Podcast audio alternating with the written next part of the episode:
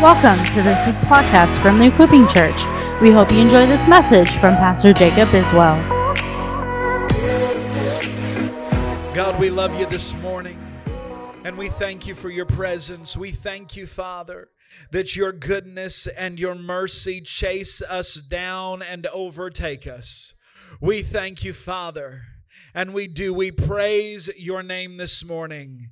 We praise your, your holiness and we praise your goodness and we thank you for your goodness, God. And Father, I thank you this morning for your word, that it is alive, it is active, it is sharper than any double edged sword. And I thank you, Father, that this morning it would be alive to us and that we would encounter your word in a fresh way. Father, I thank you for the anointing that makes preaching easy that I might communicate your heart this morning.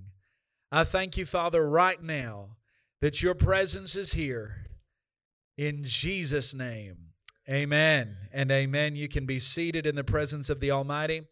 As we were worshiping, uh, someone's been healed of chronic headaches. Who has chronic headaches? Is there someone in the room that has chronic headaches? Repeated headaches? Maybe it's someone online, but I heard the Lord say, I'm healing headaches uh, specifically on the right side of the head. So just take that if that's you. The Lord's healing that right now. All right, open your Bibles to Acts chapter 9. That's where we're going to be this morning. Acts chapter 9. Uh, before we get there, uh, Melanie, will you pull up that picture I sent Amber? Um, I want to make just a, a short announcement uh, about the play. Yep, there you go. All right, this coming Saturday, I have the privilege of being the performing arts teacher out at Still Creek Ranch. And so we've got our year end spring soiree production that I want to invite the church to. Uh, if you can't afford a ticket, I'll give you a ticket. Um, but our kids have worked really hard. Um, Kyle, our son, who's who's out sick this morning, uh, he's one of the leads in the play, and it's a murder mystery. It is so fun. It's a spoof. And so there's two showings. There's a 1:30 and a 7:30, uh, and it's at the Bryan Performing Arts Center, uh, which is at Coulter and Carter Creek. And it's just going to be a great, great event. It's hilarious. Um, and it's kind of set in the 1920s, 1930s, in that era. Era, and uh, it's just a lot of fun. And so I've had the privilege of directing that. And so I wanted to announce that um, it's my last semester teaching out there, and so this is kind of my swan song for Still Creek. Uh, so I wanted to invite you uh, out there. All right, Acts chapter nine. That's where we're going to be this morning. Familiar passage of Scripture. Uh, but the title of my message this morning is Encounters on the Way encounters on the way. So, Acts chapter 9, verse 1 Now Saul, still breathing threats and murder against the disciples of the Lord, went to the high priest and asked for letters from him to the synagogues in Damascus, so that if he found any belonging to the way, whether men or women, he might bring them in shackles to Jerusalem. Now, as he was traveling, it happened that he was approaching Damascus, and suddenly a light from heaven flashed around him, and he fell to the ground and heard a voice saying to him, Saul, Saul, why are you persecuting me? And he said, Who are you, Lord? And he said, I am Jesus, whom you are persecuting. But get up and enter the city, and it will be told to you what you must do. The men who traveled with him stood speechless, hearing the voice, but seeing no one. Saul got up from the ground, and those his, though his eyes were open, he could see nothing. And leading him by the hand, they brought him into Damascus. And for three days he was without sight, and neither ate nor drank. Now there was a disciple in Damascus named Ananias. And the Lord said to him in a vision, Ananias. And he said, Here I am, Lord. And the Lord said to him, Get up and go to the street called Straight and inquire at the house of Judas for a man from Tarsus named Saul, for he is praying. And he has seen in a vision a man named Ananias come in and lay hands on him so that he might regain his sight. But Ananias answered, Lord, I've heard from many people about this man, how much harm he did to your saints in Jerusalem. And here he has authority from the chief priest to arrest all who call on your name. But the Lord said to him, Go, for he is a chosen instrument of mine to bear my name before the Gentiles and kings and the sons of Israel. For I will show him how much he must suffer in behalf of my name. So Ananias departed and entered the house, and after laying hands on him, said, Brother Saul, the Lord Jesus, who appeared to you on the road by which you were coming, has sent me so that you may regain your sight and be filled with the Holy Spirit. And immediately something like fish scales fell from his eyes, and he regained his sight and got up and was baptized. So let's talk a little bit about the context of this story. The climate for believers at this time was incredibly hostile. The leadership of the church was in hiding. The stress was enormous. It's best described that Saul was a terrorist. He was a killer on a rampage to annihilate this new religious movement called the Way. The mention of his name turned hearts to terror. He was a Christian killer. And if found praying, he would arrest them, he would kill them, there were beheadings. There was so much happening, and Christians had been fleeing and going into hiding. And yet, at the same time, this dichotomy is taking place here that not only is it incredibly hostile for the church, but great miracles are happening. It was a time of miracles, great power encounters with the Lord. Philip had gone into the city of Samaria preaching Christ. The crowds were in agreement with him because they saw the signs that were happening around him. People with unclean spirits were healed, the paralyzed and the lame were healed. Samaria was rejoicing. And so there was this tension at the time of both persecution and incredible breakthrough. And these things had been reported back to the religious leaders in Jerusalem. And here is the problem is that the power base of the religious institutions in Israel were changing. There was a changing of the guard happening. What used to hold the power in Jerusalem, they were starting to lose their hold on the holy city because the church was on fire. The church was growing rapidly. And what will happen when you oppose those in religious power is that reactions will fly. And that's exactly what's happening. Is that and this is why Jesus teaches about the need to come as a servant and in humility. Because it's in that way. There's a French philosopher, he says, Men never do evil so completely and cheerfully as when they do it from religious conviction. They never do it so freely and so cheerfully as when they do it from religious conviction. And here's the thing people of faith will always expose those who just live a religious life. Have you ever been triggered by someone with more faith than you? I have. You get around someone who has more faith than you, and, and for some reason it starts hitting that religious spot. Oh, well, they're just a fanatic they've just they're a little too much. Now i know a lot of people think that about me you know and so that's fine. But i remember the first time i heard david hogan who's a great missionary in, in mexico and all of his miracles i was a little annoyed. Well why does he talk like that? Why does he say things like that?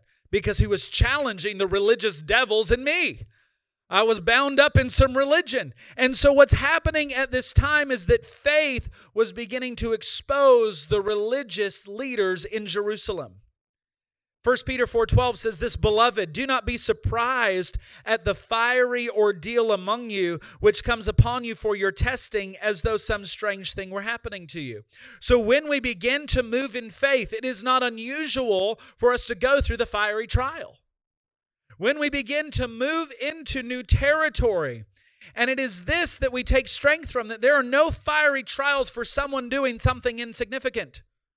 If you are doing something significant, you can expect that there will be fiery trials. And let me say this the size of the attack against you is indicative of the size of spiritual impact you are to be having.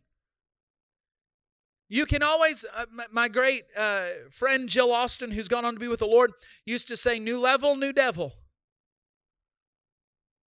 But same God. That's the key to that. See, religious people will often reject you over the blessing in your life and never recognize that you went through hell before the blessings flowed. They will never recognize, they never see the testing of your faith, the cost that you had to pay, the trials on standing firm while others were forsaking the way. See, we come to harvest seasons and we get rejected because they don't understand the cost. There is a cost associated with blessing. When we have breakthrough, there has been hell before the breakthrough. You see, before you could enjoy the blessing, you had to fight the enemy that was after the blessing. So Saul was on a journey to kill some Christians.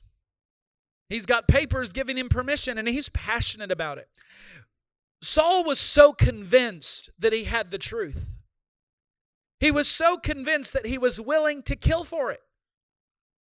But in the middle of his plans, Jesus shows up to stop the enemy dead in his tracks. Between the beginning of the journey and the end of your destiny, Jesus shows up. How many of you are thankful that Jesus showed up while you were on the way? I thank God between where I'm at, what I'm fearful of, and what I think is going on, that Jesus is working on my behalf, that Jesus is turning up at the most unexpected places, at the most unexpected times, because that's exactly who He is. I can be on my journey headed in one way because I think I have truth. I might be caught up in my religious ideologies, but Jesus is so faithful to show up in the middle of my journey, knock me on the ground, and speak to me and put me in the right direction. And I'm so thankful for that, that I serve a God who is intimately acquainted with my destiny. And here's Ananias, and there's these two characters happening here. Because then we have Ananias, without knowing, is currently living under a threat that no longer exists. Because Saul has now been encountered by Jesus, but Ananias is in the city thinking, I've heard that Saul is on his way. And if he catches me, I'm done for. He's worrying about something that God has already dealt with. I think we spend so much time in our lives worrying about things that God has already dealt with. And God speaks to him and says to him, Go to this man and pray for him. And this is a shock for Ananias. He says, Lord, I've heard from many about this man how much harm he did to your saints. Lord, you're telling me that you're going to use Saul, but I heard that he's a Christian killer. That's who you're going to choose to use? Oh, there's so much difference between what you heard versus what God knows.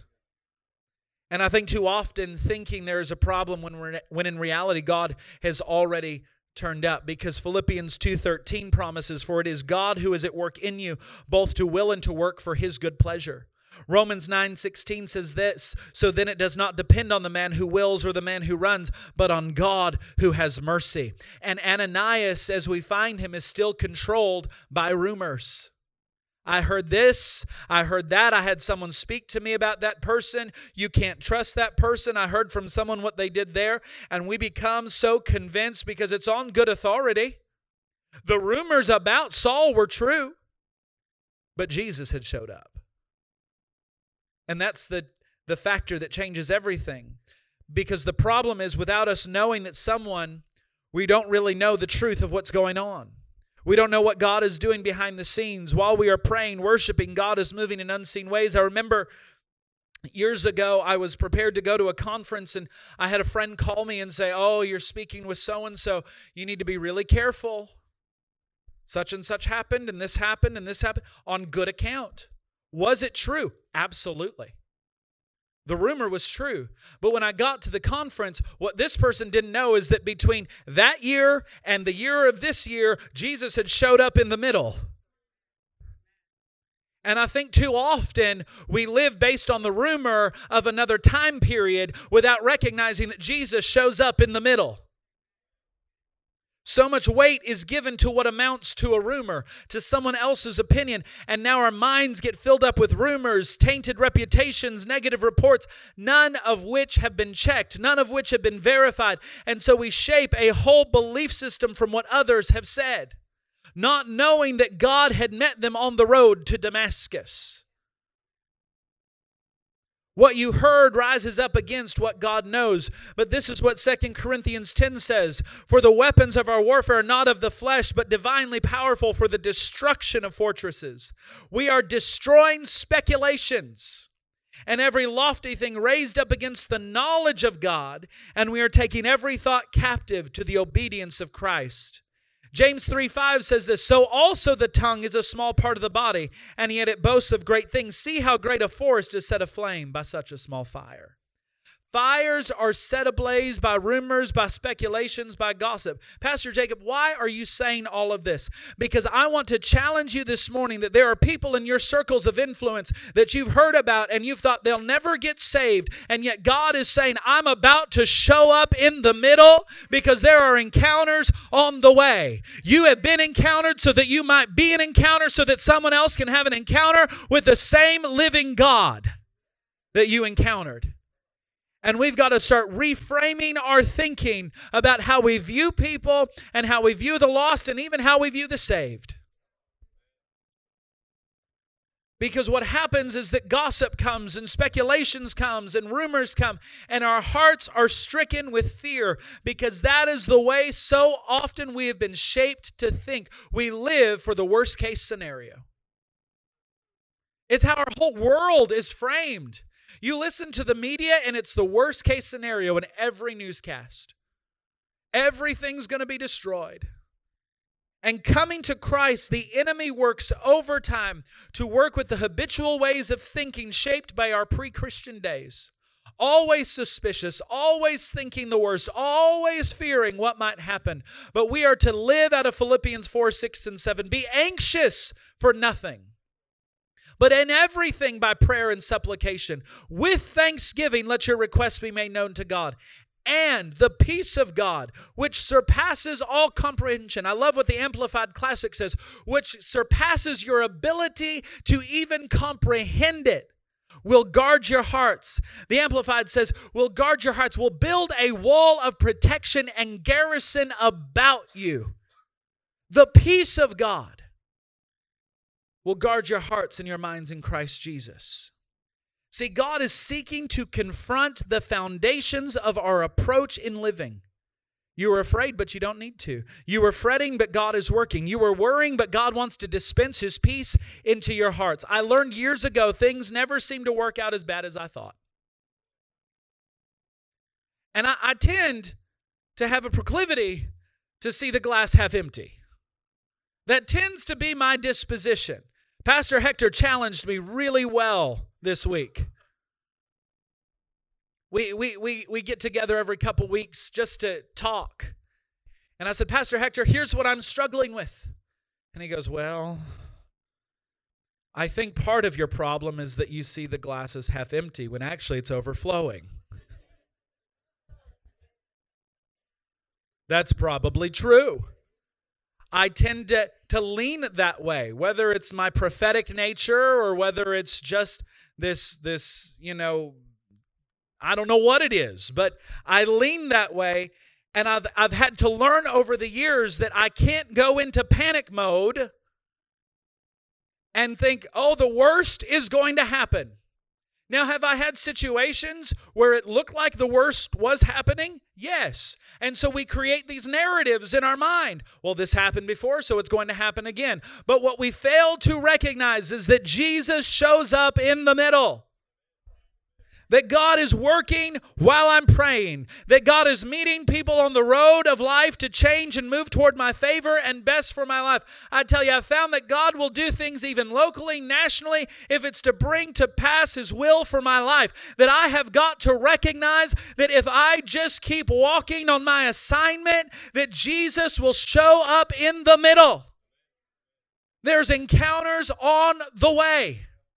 Wherever I'm headed, there's an encounter on the way, and He'll put me where He needs me to be with the people He needs me to be at the right time for the right purpose. I mean, last weekend is a beautiful picture. Here we are out of town for a wedding, and at a wedding, Holy Ghost shows up under a tree. We're outside for a wedding. Probably the most beautiful wedding I've ever attended. I mean, it was opulent. And here we are under this grand oak tree. I think the tree's like 110 years old or something. And it's this huge round tree, and we're sitting under this tree, and I'm performing this wedding. And we got towards the end of the ceremony. And the, the couple had said, Please make sure you pray for us and do what you do, Pastor Jacob. I said, What does that mean? Just get the Holy Ghost to show up. And so we get to towards the end of the wedding. I think we were we had just done the rings or something. And I said, We're gonna pray. I took their hands and I simply said, Holy Spirit, come. The wind of God came into that tree, branches lifted, and people went, oh, for hours after the wedding. I had these new agers coming up to me. What was that? I've never experienced something like that in my life. How did you do that? I didn't do it. Well, you had to have done it because you said, Holy Ghost, come. Who's the Holy Ghost? Had that question. Well, let me introduce you. And then Jeannie Mansell over here decides that she's done with the party at the end of the night and wants a healing line out in the foyer. So she starts pulling people out of the wedding. Pastor Jacob's going to pray for you. Oh, let me get another one. Pastor, you've got to pray for this person. And so we're outside the wedding, and Jeannie Mansell's lining up like the good usher that she is. Get this one, get this one. But there were encounters on the way. And I, am going to be honest, I'm thinking to myself, because here I am sitting at dinner. Anna had taken the kids back up with, with Nana up to the, the hotel room, and I'm sitting there. And there's this doctor sitting across from me. He said, oh, I'm, I'm a doctor, and he's also a lawyer, and he's done this, and he's done that, and he's done this. And, done. and I'm thinking, how in the world am I here? How did I get here? And the Lord starts reminding me of things. Remember when so and so prophesied you'd sit at this table and da da da da da? And remember when da da da da da da? And da da da da da da? And all these prophetic words and all these things that God had spoken to me even as a little kid start coming back to me. And I begin to recognize that while I'm on my path, Jesus is showing up in the middle. And I want to prophesy to you this morning that there are encounters on the way and that Jesus is showing up in the middle. Because here's the truth that nothing, nothing, nothing can separate me. Romans 8:35 Who will separate us from the love of Christ? Will tribulation or distress or persecution or famine or nakedness or peril or sword? I've had all of that and yet nothing separates me from the love of Christ. Romans 8:37 but in all these things so in tribulation in distress in persecution in famine in nakedness in peril in sword but in all these things we overwhelmingly conquer through him who loved us for I am convinced that neither death, nor life, nor angels, nor principalities, nor things present, nor things to come, nor powers, nor height, nor depth, nor any created thing will be able to separate us from the love of God that is in Christ Jesus our Lord. I'm convinced. Ephesians 1 9, he made known to us the mystery of his will according to his kind intention which he purposed in him. God has some kind of intention to dispense for my life. God has intention for your life. And here's the reality first uh, 2 Timothy 1 7 for God hath not given us a spirit of fear, but of love, power, and a sound mind, because your battle is in your mind. I must cast down speculations. I must cast down those lofty ideas, those rumors. I was having a conversation with someone this week, and they were telling me this story, and I said, and, and I really wasn't being prideful, so hear my heart. I said, I warned you about that.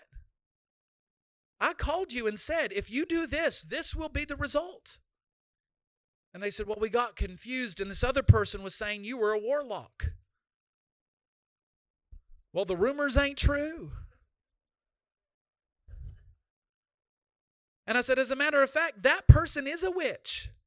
And I can prove it to you. And I walked them through all the signs that a person's operating in witchcraft.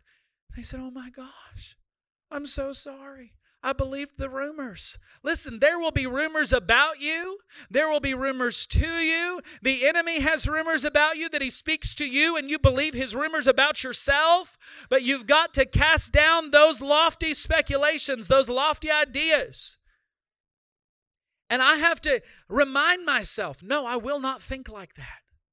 I cast down those thoughts. I rebuke them and I receive the spirit of power, love, and sound mind. My, my prayer often is Jesus, thank you that I've not been given a spirit of fear. I thank you, Lord, that you have given me power. You have given me love. You have given me a sound and stable mind that is not tossed to and fro because of stress. And I say today, God works for me while I'm at home. Works on the road of Damascus to position me and proves once again the one who is seeking harm becomes the one who is seeking me out for good. So many people are living under a threat that no longer exists, worried about something that God has already dealt with. God doesn't always give you updates with his plan. My goodness, I wish that Jesus tweeted sometimes. Maybe he will now that Twitter's changing hands. Who knows? But what I do know is he's working it out. And I know that he who began a good work is faithful to complete the good work. And so when I'm caught, because here's what happens we get caught in the middle. We're on the way and we get caught in the middle. And we're stuck in the middle trying to figure out where am I headed? Joseph Garlington, I love what he says. You know, we go from glory to glory, but there's hell in the hallway. And sometimes we are living off the previous glory, hoping for the next glory, but there's hell in the hallway, and we get caught in the middle. But here's what I know Jesus shows up in the middle. And I've got to start remembering there's an encounter waiting for me in the middle. There's an encounter on the way. God doesn't always give us updates, but He's working it out. And I want to show you something so powerful here. To Saul, God works on him and puts him into a position that he now needs the one whom he criticized. That one hurts. That one hurts. He created a need only his opponent could fill so that God could now show him God's hand on the believer all the time. The one who opposed you, God creates a need, so he has to come to the one he rejected. That one's hard, y'all. I've had those situations where I've I've believed a rumor about someone, then all of a sudden I need them. Oh. Thanks for the humble pie, Jesus. He is Jehovah Jireh. He always provides opportunities for me to become more like Him. And they're not easy, and it's hard to swallow. But He does it because He wants us to become more like Him. He wants us to walk in the fullness of what He paid for. And so, in the middle, but get this because Ananias had all sorts of attitudes, prejudices, and fears. Yet in the hand of Ananias was the power to remove the blindness in what he thought was his enemy. And this is why we have to deal with the battle in the mind. This is why we have to live with forgiveness, with redemptive attitudes, with loving your enemies. Because God will create needs in the enemies to bring them to you to have you meet their need. That one's equally as hard. I've had to go to my enemies to have them meet a need, and then I've had my enemies come to me to meet a need. You see, this is working in your families. This is working in people who once rejected you. You never know when God wants to reconcile and heal their hearts, to remove the blindness from their eyes. And it is you, their enemies, now coming to to have the scales removed from their eyes. There's encounters on the way, ultimately, to make us more like Him. See, it could have never happened when you live with your blindness of wrong thinking. God is working. God is doing stuff you don't even know. God is doing business on the road to Damascus. And so he's blind and not able to see until you lay hands on him. The guy that came to kill you now needs you to lay hands. And if we don't deal with our prejudices, if we don't deal with our fears, if we don't deal with our opinions, when they come, will have no anointing to set them free. And their blood will be on our hands. Now, God would have raised up someone else besides Ananias to meet Saul. He just would have. That we see that throughout scripture that God seeks to find someone. But Ananias would have been under the judgment of God for disobedience. See, God makes your enemies your footstool and they will receive sight from the one they came to kill. God has put in you what they need for the yoke to be broken off their lives. And there are three reactions that are so important here. The first one is you have to be big enough to accept the change God makes in you, makes in those who hated you. Let me say that again. You have to be big enough to accept the change God makes in those who hated you. That's hard. When people have criticized us, when they've ridiculed us, I'll never forget. I was preaching a conference back in my conference days. And I walked into a green room, and there was someone I'd never met before. And he goes, I heard about you. That never starts well. I said, Well, I'm sure you did. And he said, You're nothing like they said you were. So is that a good thing or a bad thing? Said it's a very good thing. And I said, I'm curious, what did they say? And he told me. And I went, Yeah, that was probably true in that season of my life. yep, I could see that being true. I was a little pompous. I thought I knew everything. Yep. And, and he told me a couple other things. I said, Yeah, that's absolutely true. He goes, Well, isn't that God? I said, It sure is. It sure is. Because God is faithful to humble us, God is faithful to take us through the process. Here's the second reaction the one who once hated you has to be humble enough to admit they were wrong in what they said and did towards you. Here's the third one the blindness God put on them was actually so they could see better. We have to recognize that God will make us blind so we can see. God will blind us in seasons so that we actually can see better. God will shut us down over here to make us more keen over there. We will have attacks on our finances to make us better stewards over here. God will put us in a valley to take us to a mountain. God will break us so he can bless us. This whole idea that God won't take us through hard things is heresy. God is the author of some of our hard times. There are two kinds of storms. There are storms that God starts, and there are storms the enemy starts. And you have to discern what season you're in so that you handle it correctly. Some of us rebuke God rather than embracing what God's doing, and then some of us embrace the devil rather than rebuking the devil. And there's a third storm the storms we create. Whatever is going on in your life that is negative, here's what I know is that your promise is the opposite of what's going on.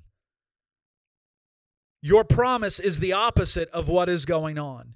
If you're feeling sick, it's to declare the healing of God. If you're feeling down, it's so that God can raise you. If you're blind, it's so that you could see. God will work all things together for good because what I know is the powerful pull of the future. There is destiny ahead of me that is calling me into my destiny. And whatever situation I'm in right now, it's to form and fashion me into who He's created me to be. So I don't waste a trial. I don't waste anything because even if the enemy is seeking to kill me, come on, baby, let's go. Because I have resurrection power on the inside of me. I've got a destiny and a purpose. I've got something pulling me into my destiny. To enter that destiny simply requires some changes, some development, some expansions in your heart. But here's the bottom line Second Corinthians 4 7 through 11.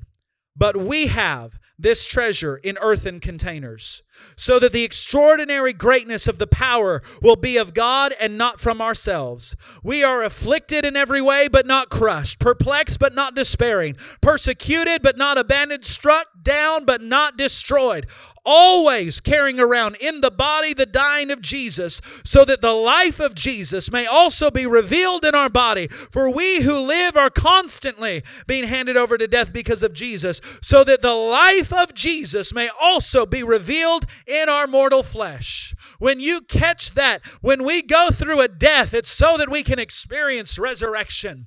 When we go through a crucifixion, it's because resurrection's coming. When we go through a trial, it's because He's already paid the price for it. He's in the middle when we're on the way. He's in the middle when we're headed toward destiny. And some of you need to wake up to the reality that your trial is temporary. It's not forever. It's not going to last forever. And that Jesus shows up in the middle.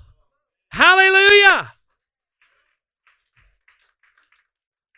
There are treasures inside of us, resurrection power that God is calling forth. Why? That the life of Jesus might flow out from us, that all resistances will be dealt with, so that resurrection life comes from us. What is the result all of this? We must have a vision of who we are on the inside rather than what is going on on the outside, because on the inside we have resurrection power and treasure in these earthen vessels. And when we catch that, man, oh man, it changes us. As I close this morning, I want to encourage you, first and foremost, that if you've not been through Encounter Weekend, you need to come to Encounter Weekend. And if you came through Encounter Weekend and you're saying, I need another encounter, come again. If you got your encounter, serve at the next encounter. But let me let me say this, Encounter Weekend is set aside so that you can be healed up, you can be freed up, you can be filled up. And it is, it's an encounter where God takes you through a journey of dealing with the resistances on the inside. And there's revelation that happens during that weekend. Now, following Encounter Weekend, we'll have what we're calling post encounter. So, for four weeks after Encounter Weekend on Wednesday nights, we won't have e groups. We're going to meet here at the church and we're going to take you deeper in the post encounter. So, what you catch in a weekend, you learn to live out in a lifetime. I want to say that again. What you catch in a weekend, you learn to live out in a lifetime. Is there a commitment and a cost? Yes. We're asking that if you come to Encounter Weekend, you're there for the whole thing. It's not a conference. You, you need to understand, it's not a conference, it's an encounter. And from Friday night to Saturday night, it's full of an encounter with God. It's full. So Take the cost. Take off work. Do what you need to do. Believe God for the finances if you have to take time off work. Because what we know is that when you get healed up, when you get freed up, and when you get filled up, all the other stuff just kind of gets in line. It's worth the cost. It's worth the cost. And if finances really are an issue, I think we've already had people drop some scholarships in. So you'll be covered. We'll make sure you're covered. And listen, we feed you the whole time, spiritually and physically. That's what Jesus did. Took care of the physical needs so you could pay attention to get the spiritual needs met. But I preached this morning encounters on the way. And here's what I know is that there are two types of encounters. There's the ones where God just sovereignly shows up, like for Paul. And then there's ones where we say, I'm going to set aside time and I'm going to encounter God. And that's what Encounter Weekend is all about. I want you to I want you to be there. Pastor Anna and I we we lead the whole thing. And we take you through an encounter with God. And and I'll say this, when we led it, God took us through our own encounters. And we don't give you a lot of details about all that happens because we want you just to come ready to encounter God. This morning, there's a few groups that I want to minister to. The first group is if you're in this room, you've never made a decision for Christ. You've never yielded your life to Him. You might be watching by the live stream this morning. You've never made that decision. I want to give you that opportunity this morning to, to surrender your life to Christ. Or maybe on this journey, at some point, you pivoted and you're not headed in the same direction towards Christ anymore. And you want to get reorientated this morning. If that's you, in just a moment, I'm going to ask you to come join Pastor Hector and Susanna over to my right. But if that's you, you want to commit your life to Christ this morning. If you're watching by live stream, I know you can't get over here. But if that's you this morning, I want you to, to stand. If that's you this morning, I don't want to embarrass you, but here's what I know is that when we make a public declaration of following Christ, And I feel like I know most people in here this morning. But I want us to pray together, especially for those watching by live stream. Would you pray with me, church? Jesus, I repent of my sin. Today I choose new life in you. Thank you for your price that you paid. Thank you that you saved me. Today I walk in that salvation. In Jesus' name, amen. Thank you for listening to this week's message. To stay connected, follow us on Instagram or Facebook, or visit www.equippingchurch.us.